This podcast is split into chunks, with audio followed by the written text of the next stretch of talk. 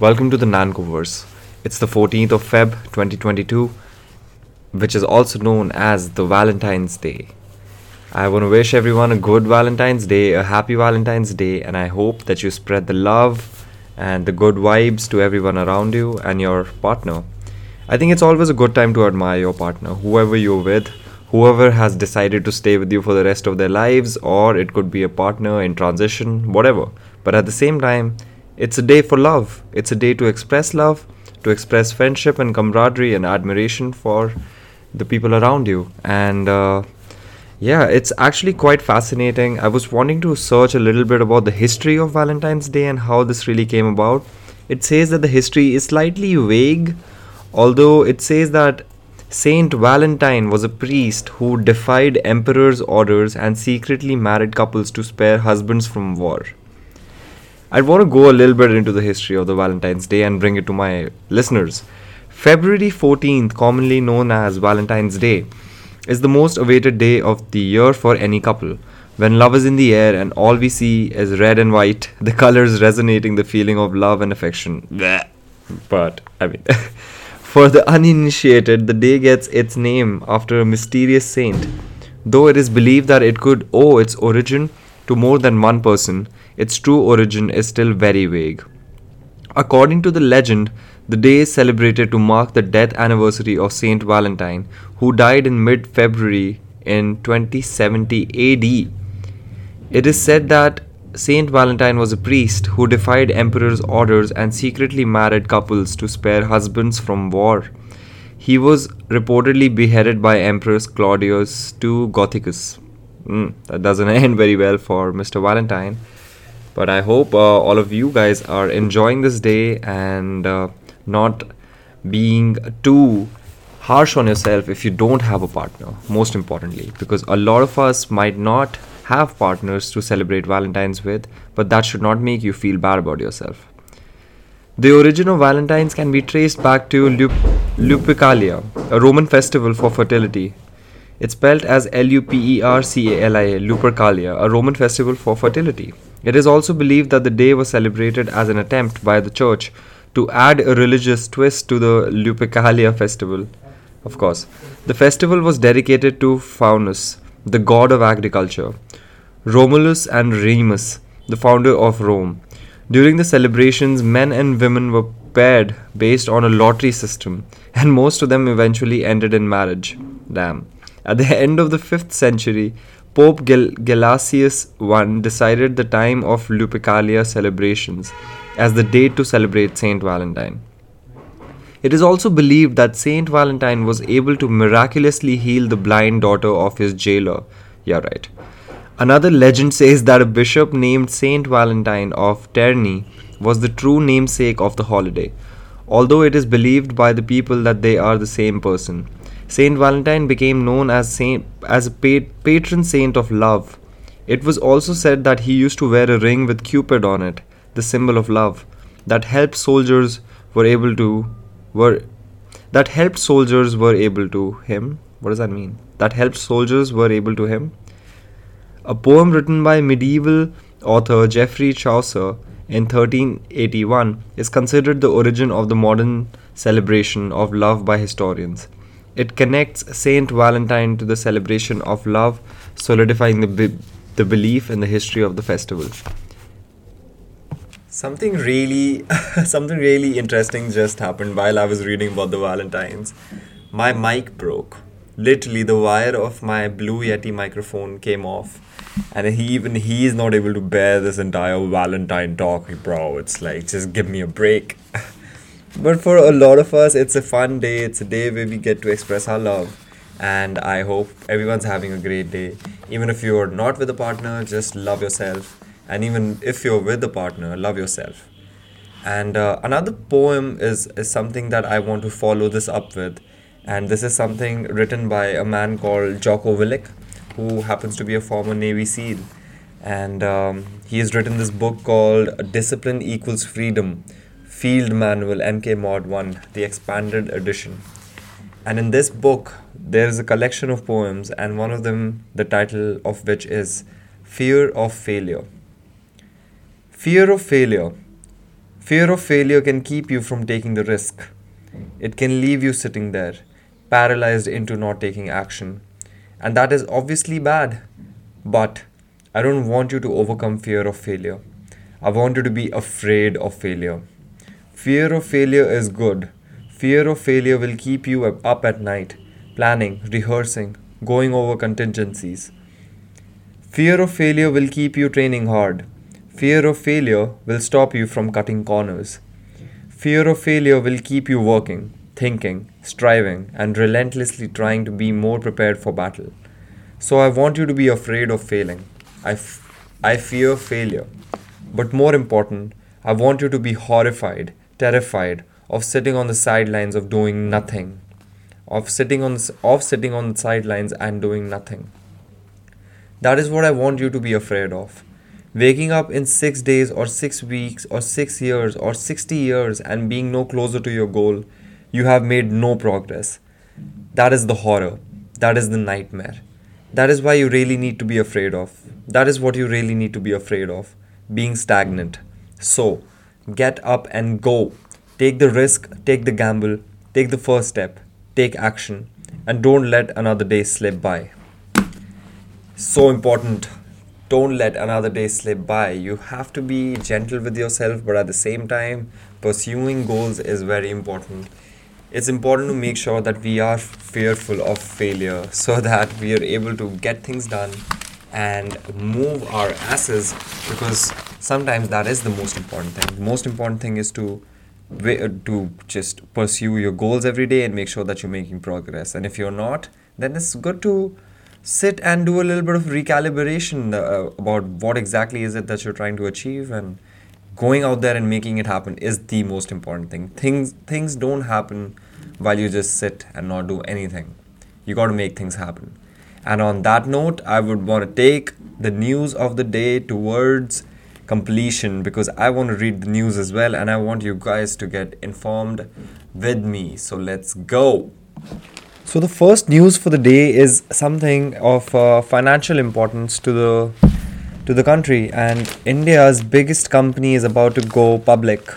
The Life Insurance Corporation files papers, which is so it's set to begin. It's it's set for the biggest Indian I P O ever. L I C of India, which is the Life Insurance Corporation of India, has filed its draft share sale prospectus with the capital markets regulator SEBI, paving the way for India's largest initial public offering. There is also a possibility that L I C will be become India's most valuable listed company, Topping, toppling Reliance Industries Limited after listing on the stock exchanges. L I C plans to sell three hundred sixteen point two five million shares, which is about five percent of its total equity base, said the draft red herring prospectus filed by filed with SEBI, which is the Securities and Exchange Board of India. The, six, the sixty-five-year-old L I C has a total equity base of six point three two billion shares. Damn. It's a really big company. L I C in, uh, invests in all major mutual funds and mu- uh, big companies. It has a sizable amount of uh, equity that it holds as an insurance bearer. The I P O is fully an offer for sale, which means that the proceeds will go fully towards the government and help it reach its disinvestment target. In the union budget presented earlier this month, the government had pegged disinvestment receipts at seventy-eight thousand crore for this financial year. They want to disinvest to the tune of seventy-eight thousand crore. Okay. According to the offer, offer document, a portion of shares not exceeding five percent of the offer will be reserved for employees. Similarly, another portion not exceeding ten percent will be reserved for el- eligible policy hold- holders.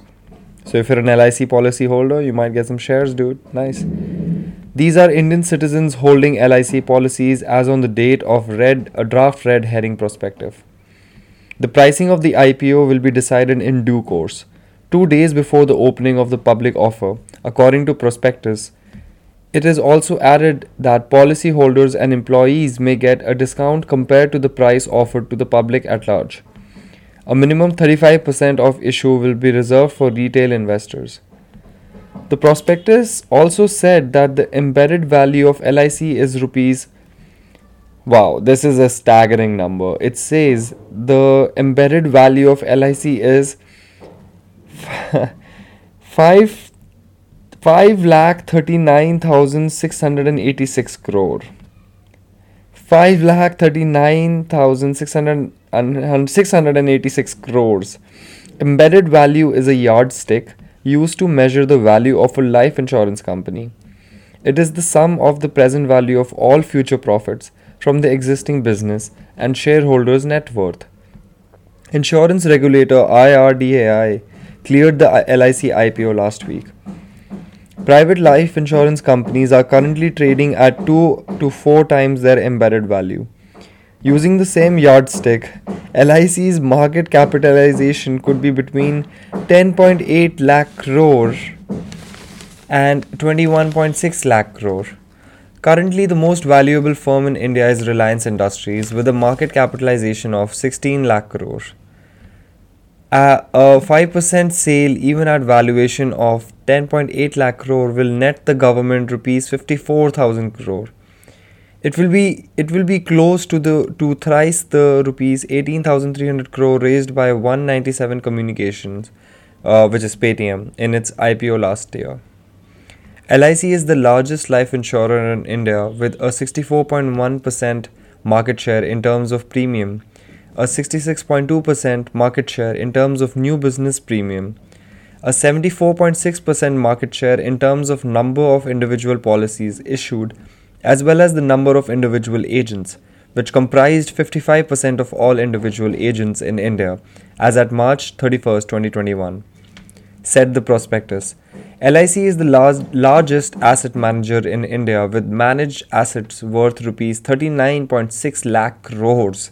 Managed assets worth thirty-nine point six lakh crore as of September thirtieth, twenty twenty-one. L I C's assets under the management As, as of March thirty-first, twenty twenty-one, are more than three point three times higher than the total A U M of all private life insurers in India. The corporation may allocate up to sixty percent of the Q I B, which is the qualified institutional buyers, portion to anchor investors on a discretionary basis. One-third of the anchor investor portion will be reserved for domestic mutual funds, Kotak, Goldman Sachs, Axis Capital, I C I C I Securities, B O F A Securities, J M Financial, Citigroup, J P Morgan, Nomura and S B I Capital Markets are the merchant bankers to the issue. The I P O is expected to be to conclude before the end of the fiscal year, March twenty twenty-two.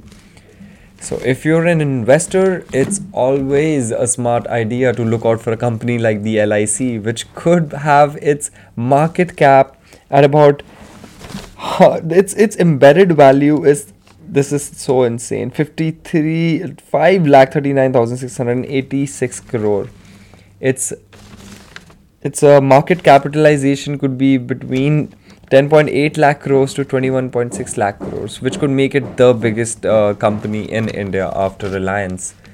So yeah, do apply for the L I C I P O and see if you're lucky enough. And if you're a policyholder, there's a higher chance you might get some. People who are invested in market in uh, investing in the market would be so excited about this I P O. I am as well, to be honest. L I C has been part of our lives forever, and uh, the amount of power that these guys hold is insane. So it's it's quite fascinating to see the, them getting into the market, and uh, let's see how the share goes up and down in circles. Who knows? It's all fugazi sometimes, I feel. As um, Leonardo DiCaprio said in The Wolf of Wall Street. Woo! Moving on, there's another news that I feel is, is is of extreme importance for our domestic security. And it talks about how the government has approved rupees twenty-six thousand two hundred seventy-five crores for police modernization. The issue of police modernization is a double-edged sword because you want the police force to be modern and you want more policemen to... For to we want more policemen on the street, man. Let's be honest. Some a lot of people are scared of policemen because they've not had like good experiences with them. But at the same time, as a society, we do need police people to have the modern equipment they need to be able to do their jobs well. And uh, I th- I personally feel this could be a good news. Uh, I'd like to read this news anyway and bring it to you guys. It says, the government has approved the umbrella scheme of modernization of police force for the next five years with a financial outlay of rupees twenty-six thousand two hundred seventy-five crore. More than rupees eighteen thousand crore of this money will go towards security related expenditure in J and K. Okay, here's the rub. Left-wing extremism areas and northeast. Okay, maybe they need it there. Even uh, cities like Delhi need more cops and uh, better modern modern cops, so that uh, you know. I read a statistic somewhere that there is one cop for every every twenty-six hundred people in our city, which is just insane. And so many of the cops are sent for V V I P duties. They don't really take care of the people. And eighteen thousand out of this twenty-six thousand crores will be uh, allocated towards Jammu and Kashmir, left-wing extremism areas, left- left-wing extremism areas and northeast. Quote, the approval for the period twenty twenty-one twenty-two to twenty-five twenty-six moves forward the initiative of Union Home Minister Shri Amit Shah to modernize and improve the functioning of police forces of states and union territories. This scheme comprises all relevant sub-schemes that can contribute to modernization and improvement. A Ministry of Home Affairs statement said, according to M H A, under the five-year plan, provision has been made for internal security, law and order, adoption of modern technology by police, assisting states for narcotics control and strengthening the criminal justice system by developing a robust forensic setup in the country. Quote, the scheme for modernization of state police forces has a central outlay of rupees four thousand eight hundred forty-six crore, the statement said.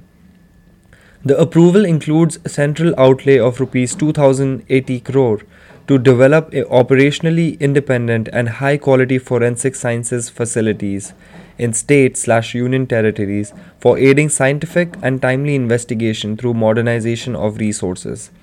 That's a good move. It's very important. Incidentally, in the twenty twenty-two twenty-three budget presented by Finance Minister Nirmala Sitharaman, the central outlay for, quote, modernization of forensic capacities in the coming fiscal year alone is rupees eight thousand nine hundred seventy-six crore. That's a lot of money. eight thousand nine hundred seventy-six crores for modernization of forensic capacities. I do not know what they were budgeting, um, if it's like prudent or not, but at the same time, uh, it is a good sign that forensic capacities are increased so that cases are investigated scientifically and not uh, using a danda.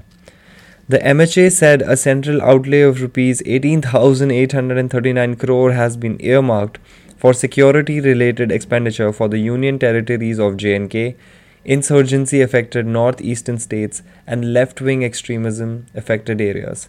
Quote, with the implementation of National Policy and Action Plan for combating L W E, I think L W E is left-wing extremism, and left-wing violence incidents have come down drastically. To further pursue this accomplishment, six left-wing extremist-related schemes with central outlay of eight thousand six hundred eighty-nine crore have been approved. These schemes include special central assistant assistance to most L W E affected districts and districts of concern to consolidate the gains, the statement said.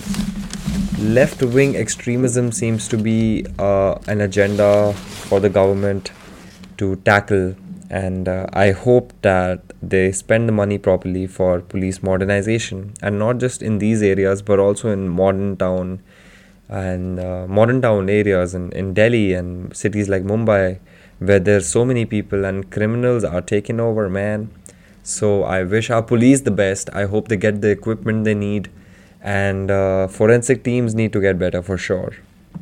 Moving on, I would want to bring to you an uh, editorial written by Ashok Gulati and Reena Singh, who uh, Ashok Gulati sir happens to be the Infosys Chair Professor for Agriculture, and uh, Reena Singh is Senior Fellow at I C R I E R, which happens, which is an organization I do not know about. But this talks about the need to rethink power and fertilizer subsidies and reorient M S P and procurement policies towards minimizing greenhouse gas emissions. That's a really interesting article. I would ro- love to read this. In the backdrop of the twenty seventy carbon neutrality target set by India at the COP twenty-six in Glasgow, the Union Budget for twenty twenty-two twenty-three has listed, quote, climate action and energy transition as the four priorities for the Amrit Kal. Finance Minister Nirmala Sitharaman made a few announcements in this context, including an additional allocation of rupees nineteen thousand five hundred crore for solar P V modules. She also talked of co-firing of five to seven percent of biomass pellets in thermal.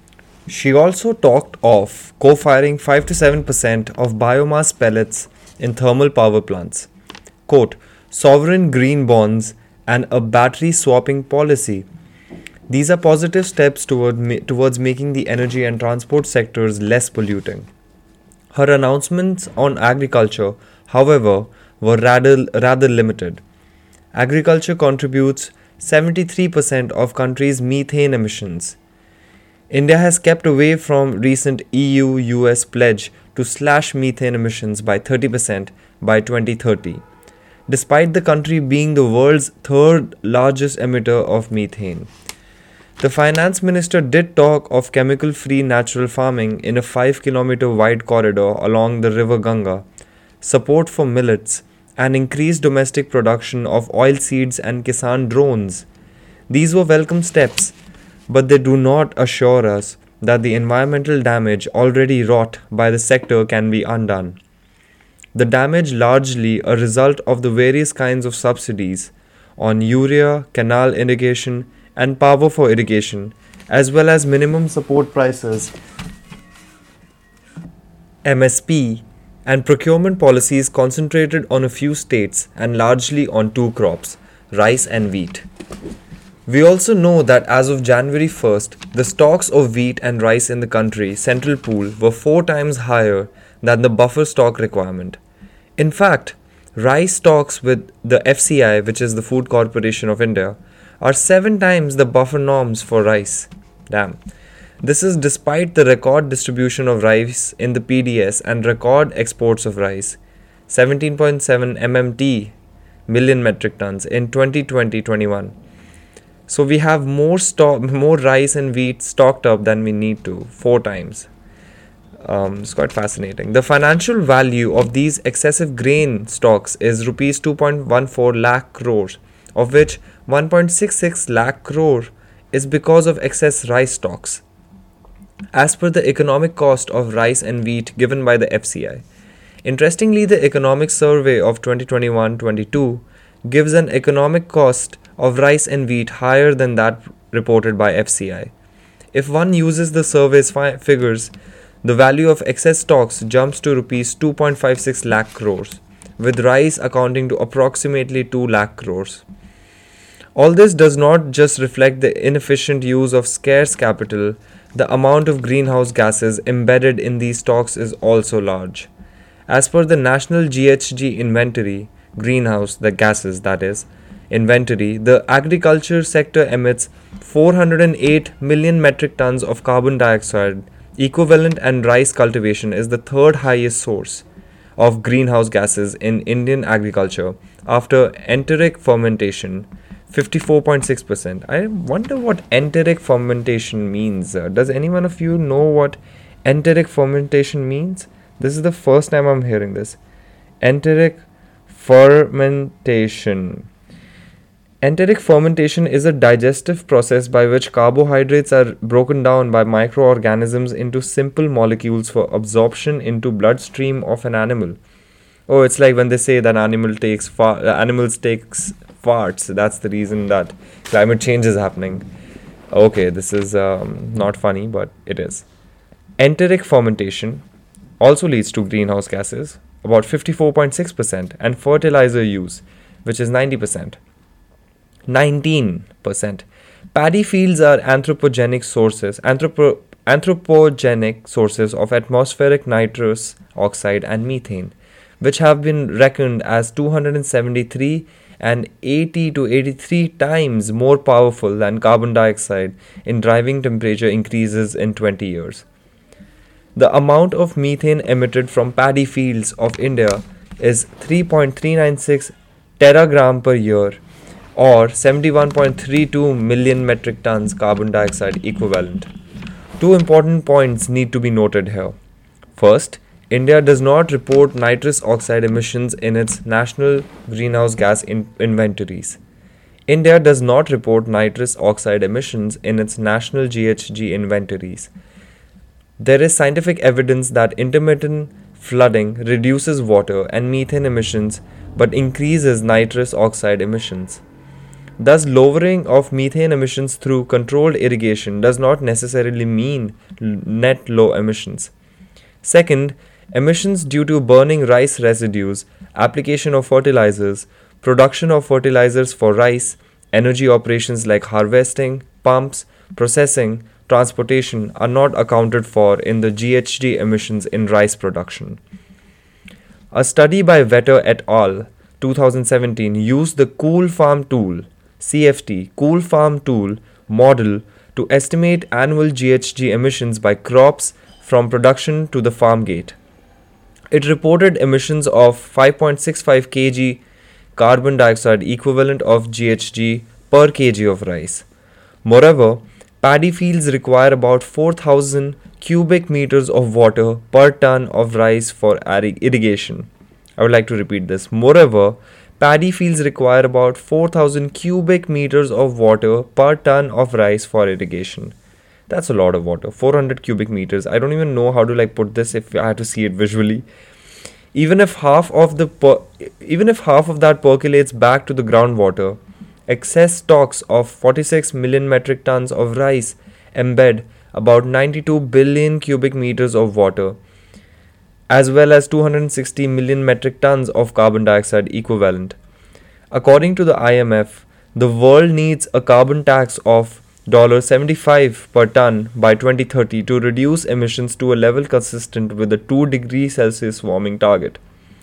India does not have an explicit carbon price yet, but many countries have begun to implement carbon pricing.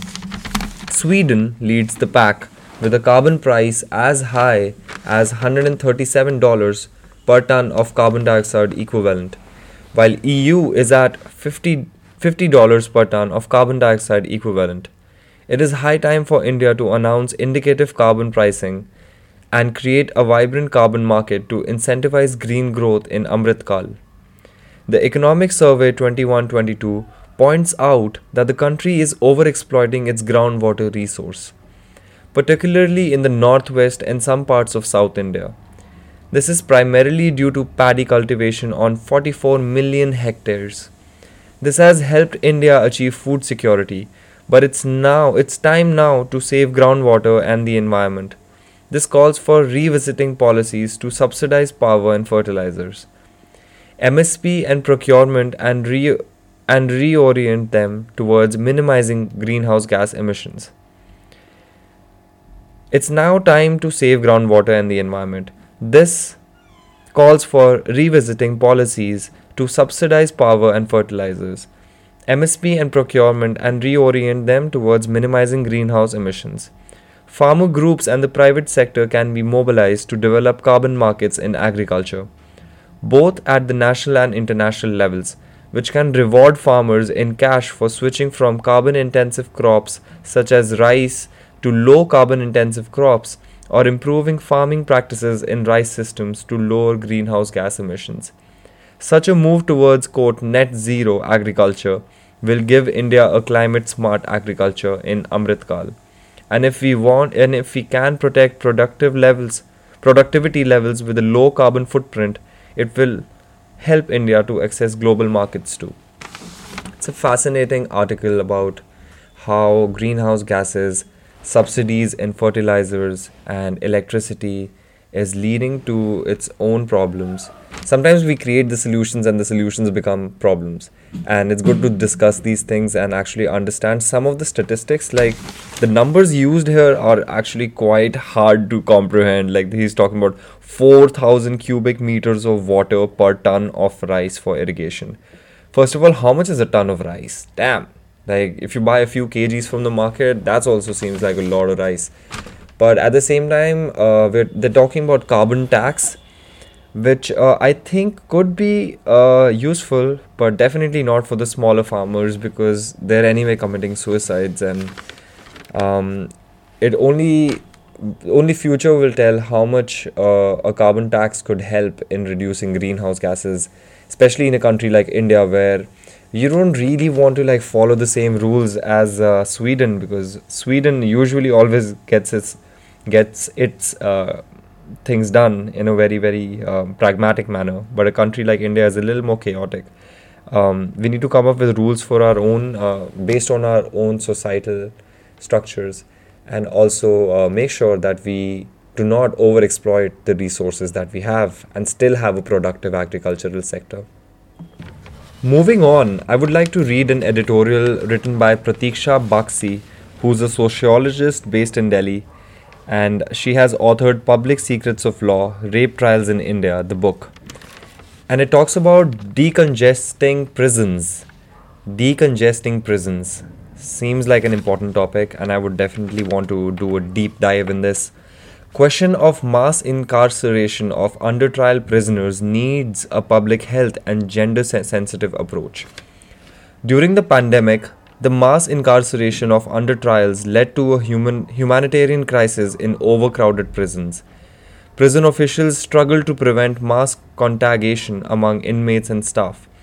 Even as thousands fell ill and many died, prisons instituted their own lockdown rules by quarantining, quote, fresh admissions, creating quarantine zones, suspending jail manuals, and prohibiting visitors.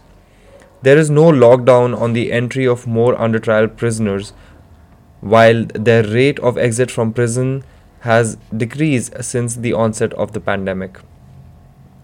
This will take a lot of empathy, because sometimes we think of criminals as these people who deserve to be there, but at the same time they're humans as well, just like you and me. Um, some of them have done wrong things. A lot of times people are also sent in jails for crimes that they never committed. Um, that's a story for another day. Today, the devastating impact of the highly contagious Omicron variant in prisons is normalized by invoking lockdown curbs. Prisons have not completed vaccination programs, and conditions have worsened as occupancy rates increase. Court visits are suspended. Lawyers cannot visit their clients in person. Prison visits have stopped, even if families and visitors are vaccinated and follow COVID-appropriate behavior. Experts tell us that the main reason for, quote, overcrowding in our prisons is due to the mass incarceration of pre-trial prisoners. The penal policy of the state has not focused on decriminalization. Instead, it has resulted in a shocking thirty-one point eight percent increase in the incarceration of the number of under-trial prisoners, an increase in imprisonment of detentees by forty point one percent from twenty fifteen to twenty twenty. Jail is the ru- jail is the rule rather than the exception. The prison statistics of twenty twenty show that more than seventy percent of such under-trial prisoners are from marginalized classes, castes, religions, and genders. Under trials, uh, people in jail just gives me a little bit of goosebumps, you know, because they haven't been proven guilty yet, but they are in jail. Jail happens to be um, the rule rather than the exception, which is an extremely disturbing uh, fact. In twenty twenty, as the national lockdown was announced, the Supreme Court of India issued directions to set up high-powered committees in each state to decongest prisons. In contagion of COVID nineteen virus in prisons, the Supreme Court of India held that, quote, the requirement of decongestion is a matter of, of concerning health and right to life of both the prison inmates and the police personnel working. However, most H P Cs did not adopt classification based on the right to life or health, nor were these gender sensitive. H P Cs are high-powered committees. Most H P Cs treated decongestion as an administrative issue. One might even argue that the H P C classification adversely impacted bail outcomes and reduced the categories of released adopted by the barely functional under-trial review committees. The twenty twenty Prison Statistics Report supports this analysis in two ways. First, it reveals that as compared to twenty nineteen, Quote, the release of convicts has declined by forty-one point two percent and the release of under trials has decline, declined by nineteen point six percent in twenty twenty. Second, as compared to twenty nineteen, the number of under trial prisoners increased by eleven point seven percent and the number of detentees increased by eleven point four percent in twenty twenty. Deten- detenues. The pandemic saw the creation of new dockets, which were mainly related to violations of lockdown law under section one eighty-eight of I P C, which is disobedience to order duly promulgated by public servant. Damn. In twenty nineteen, there were twenty-nine thousand four hundred sixty-nine cases registered under this section. In twenty twenty, this increased to a staggering six lakh twelve thousand one hundred seventy-nine cases. Other laws were also used, including local laws, leading to sixteen lakh forty-three thousand six hundred ninety more cases being registered in twenty twenty as compared to two thousand nineteen. No amnesty has been announced for these offences, nor has the misuse of the quote epidemic laws seen judicial review. As prisons instituted a lockdown on public accountability, the rates of custodial deaths have increased by seven percent in twenty twenty. Custodial deaths really shake my shake my consciousness. So-called unnatural deaths, which include suicides, accidents and murders in prisons, increased by eighteen percent. There is no information on why fifty-six inmates died in twenty twenty. These figures prove that the lockdown rules in prisons increase custodial violence and disease. I can only imagine, like, there was so much increase of violence in families, let alone jails. These lockdown rules, unfortunately, are now normalized by the fiction that the H P Cs, which is the high-powered committees, will decongest and oversee the pandemic-induced crisis. Public interest appeals to the committees to adopt a public health and gender-sensitive classification to decongest the most overcrowded prisons in the country were rejected. Take the example of the approach to incarcerating pregnant women in prisons. In May twenty twenty-one, the Delhi H P C directed the pregnant under trials or mothers with children will be released on interim bail for three months. While releasing pregnant women for three months, the H P C did not factor in which trimester each woman was in. If a woman was in labor or delivered a baby three months later, she was expected to surrender or go to court. Man. We really forget people need help. Pregnant under trials who fell into the H P C's exclusion clause, such as foreign national prisoners, were not released. Even though most foreign national prisoners are from Global South, the exclusion clause is not seen as a racist classification. The disaster law was not applied to prohibit such racial discrimination between the classes of pregnant women. Nor did the courts rule unequivocally that custodial childbirth and incarcerated pregnancy is a specific form of cruel and inhuman punishment that is inflicted on women in prisons. Or honor the U N Bangkok rules, which state that, quote, non-custodial means should be preferred for pregnant women during pre-trial phase. Surely it is high time that governments and courts adopt a public health and gender-sensitive approach to the question of mass incarceration of under-trial prisoners. The participation of prison watchdogs in bringing accountability to these dark custodial spaces must be restored. The decline in the rate of release of under-trials from prison and the increase in custodial deaths must be named as a humanitarian crisis, and the bureaucratic approach of the H P Cs should be reviewed. Courts must privilege prisoners' experiences of, quote, lockdown prisons rather than pay lip service to dead letter reform. It is time to end the law's attachment to inflict cruel, inhuman, and degrading punishment on pre-trial prisoners. The mass incarceration of pre-trial prisoners must be abolished. This is true, the mass incarceration of pre-trial prisoners must be abolished. Surely institutionalized indifference to the cruel and inhuman conditions of custody must be abhorrent to any society. This is a really fascinating article written by Pratiksha Baxi. Moving on, I would want to read this uh, editorial written by Arun Prakash and Ashok Hukku. Um, Arun Prakash, sir, is a former Indian naval, naval chief and Ashok Hukku was a major general in the Indian Army. And they have written about none other than, uh, none other than our big nemesis and competitor, a country that we need to learn from and also keep our eyes on, which is China. Dealing with China, Delhi's naive optimism, evident since nineteen sixty-two, must give way to pragmatism. That's true. Well, before it recklessly triggered World War Two, Germany had provided enough evidence of its hegemonic intent and disdain for international conventions. In September nineteen thirty-eight, British Prime Minister Neville Chamberlain announced on return from the Munich conference with Hitler, quoting, "I believe it is peace for our time." His gullibility was shown up a year later when Hitler, ordering the invasion of Poland, remarked, quote, "Our enemies are little worms. I saw them at Munich." Wow. I love the way this article has started by talking about the nineteen thirty-eight nineteen thirty-nine time when the British Prime Minister Neville Chamberlain was so gullible in thinking that I believe is I believe it is peace for our time.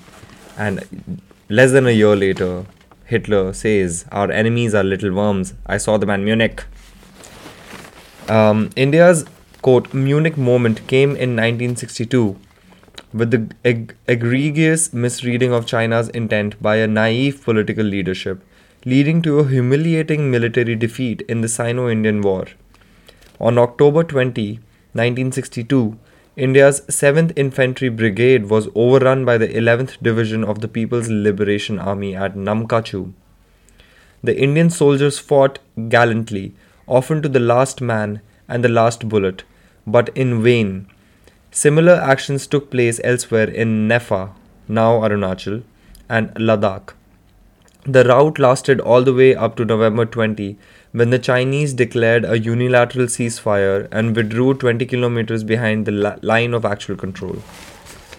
The L I C had been described by P M Zhu Enlai in nineteen fifty-nine as conforming to, quote, the so-called McMahon Line in the east, and the line up to which each side exercises actual control in the West.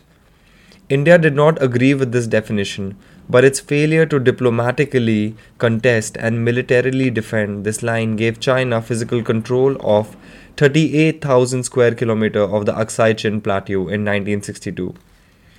Subsequently, China has claimed eighty-four thousand square kilometers of Arunachal Pradesh as part of, quote, southern Tibet. This is probably no precedent where two belligerents after fighting a, quote, border war, border war have left their disputed boundary undetermined and unmarked for sixty long years. Indian politicians and diplomats used to derive satisfaction from having delinked the border issue from the rest of the Sino-Indian relationship and rejoiced as bilateral trade, though adversely balanced, zoomed past the one hundred billion dollars mark. It is adversely balanced. Um, we need to keep, uh, we need to stay aware of that. But to a layman, it appeared that by neglecting to pursue a negotiated demarcation of the L I C and by glossing over repeated territorial incursions as, quote, differences of perception, our security elite had played into China's hands. The government's stand that, quote, no Indian territory has been occupied by China, seen in the light of the May twenty twenty sanguinary clash in Galwan, Galwan and the twenty-two month Sino-Indian military standoff, has confused the citizens and raised many concerns. In Ladakh, if the Chinese have indeed not encroached on our territory, then why are our troops unable to access previously established, quote, patrolling points? And what exactly are the, quote, friction points that find frequent mention in communiques? In Arunachal, are the freshly built Chinese enclaves and the towns renamed by them located in Indian territory? Finally, what has been the outcome of twenty-two meetings of the special representatives, and why have military commanders failed to achieve disengagement, leave alone de-escalation, in fourteen meetings? These conundrums indicate that from Jawaharlal Nehru's desperate optimism, encapsulated in the, quote, Hindi China Bhai Bhai nostrum, to P M Modi's sustained engagement with Xi Jinping, Beijing has deviously managed to camouflage the true motivation behind it, its actions, as well as its long-term intentions vis-a-vis India. New Delhi, on its part, has failed to evolve a strategy to counter China's designs or even issue a white paper to explain the dimensions of this challenge to Parliament and the public. China, having amply demonstrated its penchant for salami-slicing territory, as well as its disdain for international law, leaves India with little room for complacency, complacency, compl- complacency? complacency, or for vainly hoping that so-called legacy issues will resolve themselves with time. It is therefore vital to deconstruct China's elaborate charade and to halt the covert by steady hemorrhaging of Indian territory. While jingoism has its place in politics, we must be realistic enough to understand that neither conquest nor reconquest of territory is possible in a nuclearized South Asia. India's parliament and government should now accord utmost priority to establishing settled, viable, and peaceful international boundaries all around. Only then will India be able to focus on nation building and socio-economic development without interruption. A few pragmatic options offer themselves for resolving the Sino-Indian imbroglio. That's such a beautiful word they've used. Imbroglio. I don't even know what that means. Uh, a few pragmatic options offer themselves for resolving the Indo the Sino-Indian imbroglio. I'm going to search this. Imbro. It has a bro in it. Woo! Imbroglio means an extremely confused, complicated, or embarrassing situation. Imbroglio. Imbroglio. Imbroglio. Imbroglio. Imbroglio. Nice. Uh, for resolving the Indian-Sino imbroglio. First, India could exhume and revive the offer reportedly made by P M Zin, P M Zhu and Lai in nineteen sixty, seeking strategic depth for Highway two nineteen that links Xinjiang with Tibet across Aksai Chin. Zhu had suggested negotiating a, quote, quid pro quo, wherein China would recognize the McMahon line in exchange for India making certain adjustments in the West. This would call for considerable political boldness and diplomatic adroitness. Man, they're using some really heavy-ass words here. Ad adroitness. Have you guys ever heard this word? Adroit? Adroitness. Adroitness, uh... Adroitness. Adroitness. Adroitness. Adroitness. Cleverness or skill. Nice. Adroitness. Beautiful word. Diplomatic adroitness. A second option would be for India to bring sustained pressure to bear on China on the diplomatic, diplomatic, trade and psychological fronts and await results. At the same time, Indian forces must, must remain poised for swift direct action, seizing unoccupied territory and holding on to it as bargaining chip. The surprise capture of the tactical heights on the Kailash range by special forces brought severe psychological pressure on Beijing and must serve as a template. While skirmishes and physical confrontations may take place, it is considered most unlikely, for several reasons, that China would take on India in a major or even limited conflict. A third option lies in the maritime domain, where opportunities exist, both for power balancing via partnerships as well as direct naval action. China's economy and industry are overwhelmingly dependent on uninterrupted seaborne trade and energy. Thus, China's Indian, uh, China's Indian Ocean sea lanes constitute a jugular vein that India could threaten via trade warfare. In this context, the Andaman and Nicobar Islands, suitably fortified and militarized, could become maritime bastions, dominating the Malacca Straits. For more strategic advantage could accrue, could accrue if India were to shed its political coyness and offer Port Blair as a logistic watering hole to selected friendly navies. The, the last option would obviously be to maintain the status quo, with fifty thousand to sixty thousand troops deployed at high altitudes, and engage in sustained military slash diplomatic parleys, hoping for useful outcomes, with an unpredictable Chinese threat hanging over our heads like a sword of Damocles. Damn, Damocles, sword of Damocles. This is a, this was a really beautiful article that has articulated so many of my thoughts about China and how India needs to figure it out with China, so that, you know, at least we're starting to, so that we can start to focus on our societal and uh, societal development. Most importantly, we spend so much money on militarization of our forces, which is needed. Let, don't get me wrong, it is needed to like make our make our army more modern and better and spend money on it. But at the same time, if we were not having all these disputes and this insecurity of knowing which is our territory and which is theirs, we would not have to do this. There can be a situation like Norway and, you know, where Scandinavians con- Scandinavian countries fought with each other for many, many centuries, but they were able to figure it out in time. Hopefully, we're able to do the same with China and Pakistan.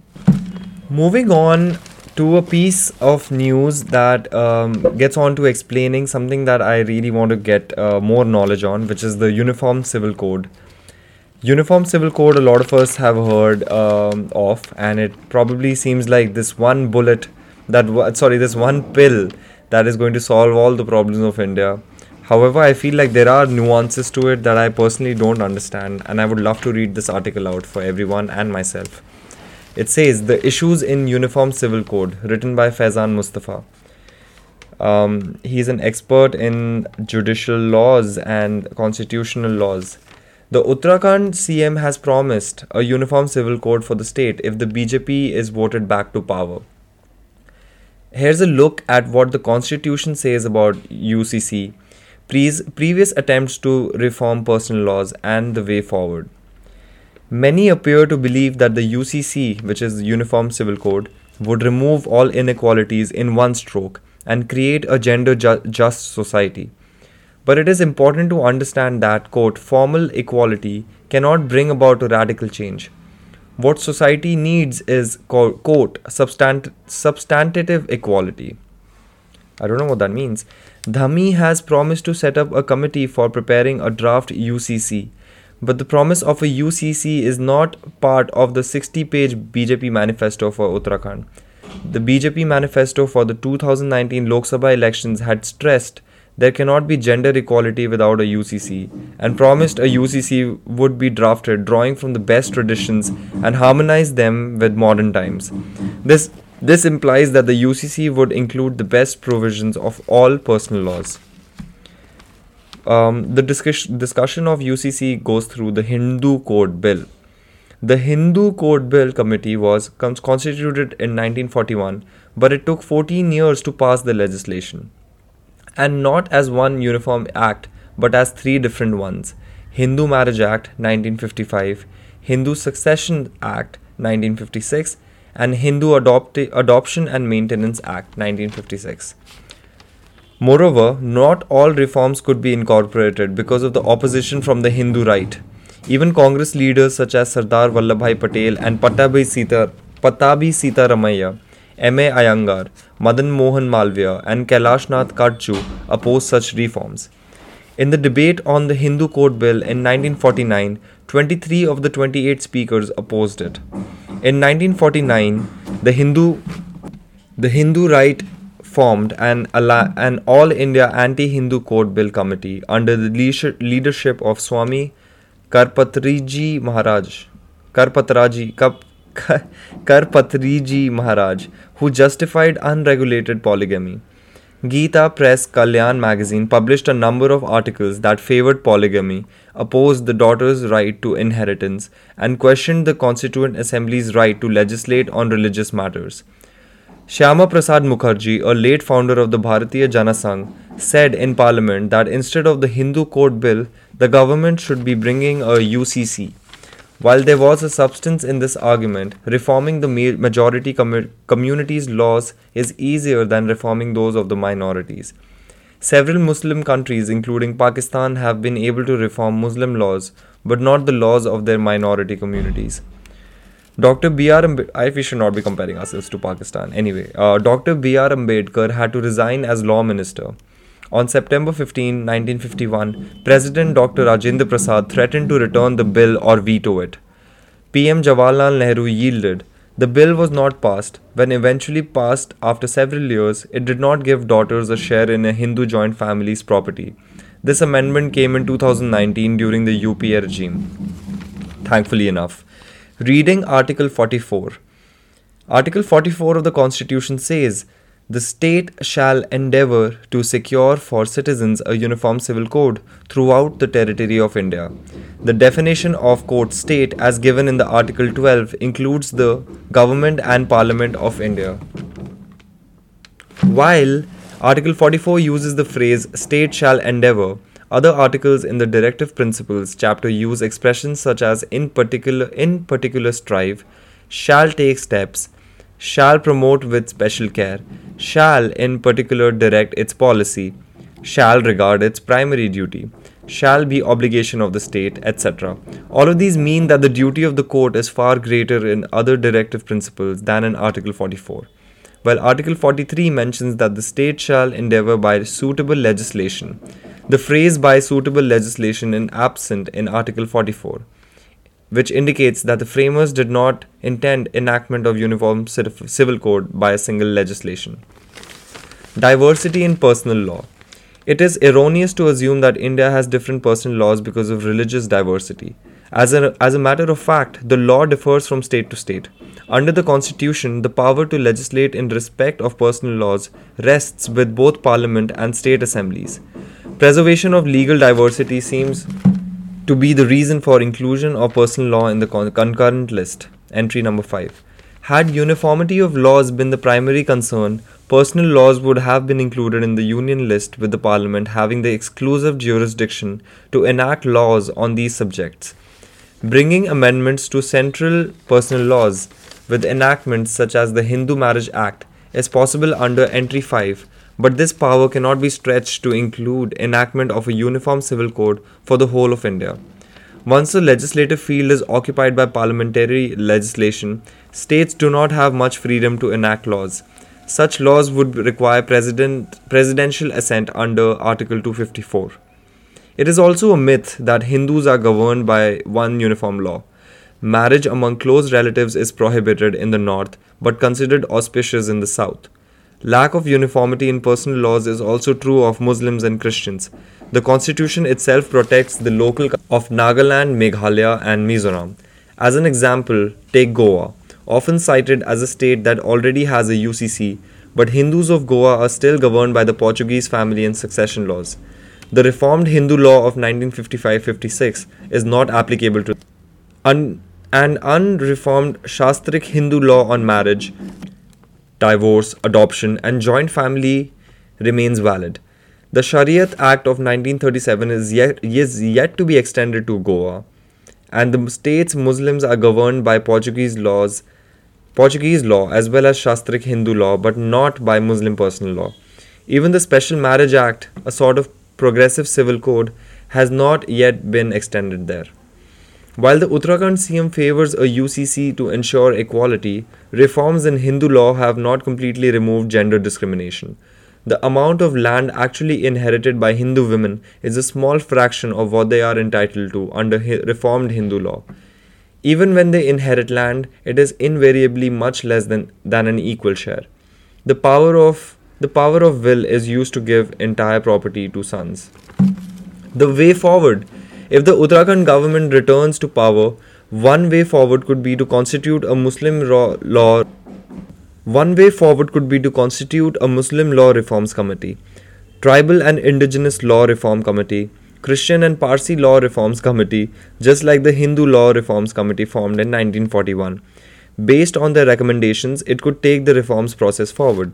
The state would also need a Hindu law committee, as some of the existing provisions of codified Hindu law, such as solemnization of marriage, satpati, kanyadan, joint family and tax benefits, absolute testamentary to powers, etc., testamentary powers, et cetera, may not find a place in the U C C, and provisions like dawa or nikah nama are to be incorporated in U C C as per B J P's two thousand nineteen manifesto. Are Hindus of Uttarakhand, who are eighty-three percent of the population, ready for these reforms? The goal of a U C C should ideally be reached in piecemeal manner, like the recent amendment on the age of marriage. A just code is far more important than a uniform code. I think the way this article ends is really cool. Uh, it says a just code is far more important than a uniform code. Uh, This article has been quite, uh, I would love to r- listen to it again and actually go through some of the things that the sir has talked about in this. And what are your thoughts on a U C C? Let me know in the comment section. I would love to know your thoughts. Moving on, there is a really interesting news which is talking about uh, Indian government's move to incentivize the setting up of semiconductor fabrication units, especially at a time when there is a global shortage of these semiconductors. I think this is an extremely important uh, news development, and I would love to go into this. So there's been a nod to at least one global chip maker by March thirty-first, twenty twenty-four target for the first fab unit, which is a fabrication unit for creating semiconductors. The Ministry of Electronics and Information Technology is likely to target twenty twenty-four for the formal opening of country's first semiconductor fabrication unit, the senior government official said. The ministry plans to approve the application of at least one big global semiconductor fabrication company before March thirty-first and give the winning bidder seven hundred to seven hundred fifty days to complete the construction of the new unit. Of the new unit. An official said, apart from the main factory unit, a plan for on-site housing of all employees may also be approved. Quote, we have actively engaged with all the leading companies over the last two months.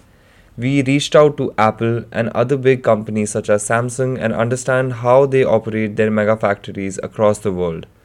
We will be bringing those learnings to India, one of the officials said, asking not to be named. Senior officials of the MeitY have, over the last few weeks, also met officials from the Labour Ministry to understand and finalize the change in regulations needed to approve factories where forty thousand to one lakh people can work and live in the same premises.